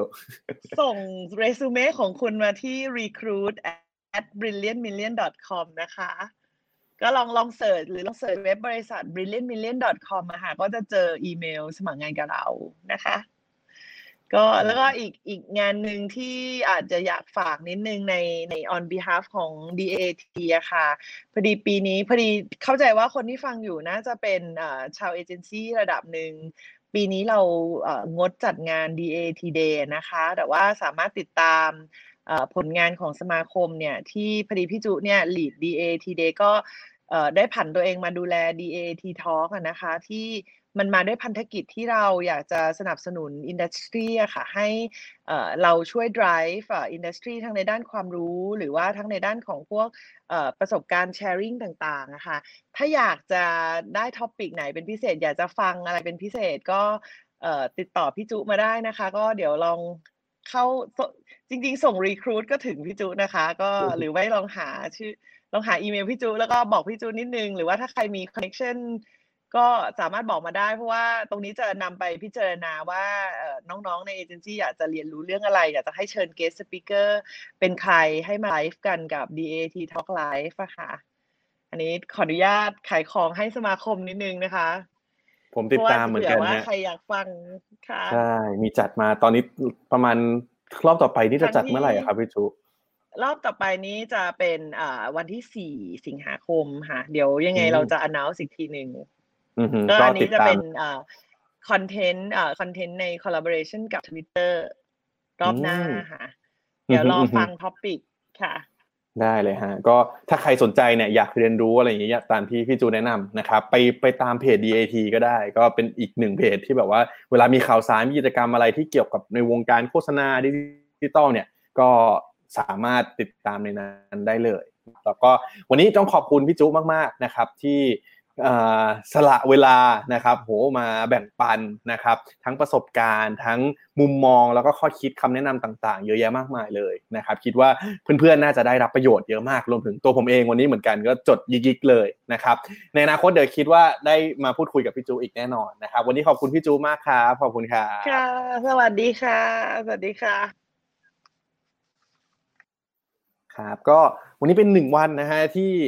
ได้ประโยชน์เยอะมากเลยนะครับผมชอบที่พี่จูส่งท้ายมากๆนะครับก็อยากจะย้ำเพื่อนๆอีกครั้งหนึ่งว่า ถ้าสมมติว่าเราอินกับอะไรเราสนใจเรื่องอะไรนะครับอยากจะทำอะไรขึ้นมาเป็นของตัวเองเนี่ยก็ลงมือทำนะครับอย่าแค่ฝันมัน แล้วก็แบบโหเห็นภาพมันเฉยๆนะครับแต่ว่าลงมือทำนะครับแล้วก็พร้อมจะปรับตัวเรียนรู้กับข้อผิดพลาดต่างๆนะครับแล้วก็พัฒนาไปเรื่อยๆนั่นเอง นะครับวันนี้ก็ถ้าสมมติว่าใครเข้ามาระหว่างกลางนะฮะอย่าลืมนะครับเราสามารถย้อนรับชมรับฟังกันได้นะครับที่ทาง Facebook YouTube ของ Addict นะครับรวมถึงในพอดแคสต์ด้วยนะฮะสามารถเสิร์ชว่า Addict Talk นะครับหรือว่าช่อง The Addict Podcast นั่นเองนะครับก็วันนี้นะครับประมาณนี้นะฮะแต่ว่าเรายังไม่ไลฟ์หมดอยู่แค่นี้แน่นอนนะครับ ก็ต้องติดตามมันต่อไปนะครับว่าสัปดาห์หน้าเนี่ยแขกรับเชิญของเราจะเป็นใครกันบ้าง นะครับ วันนี้ขอบคุณทุกคนมากครับที่ติดตามรับชม Addict Talk นะครับไว้เจอกันตอนต่อไปครับ สวัสดีครับ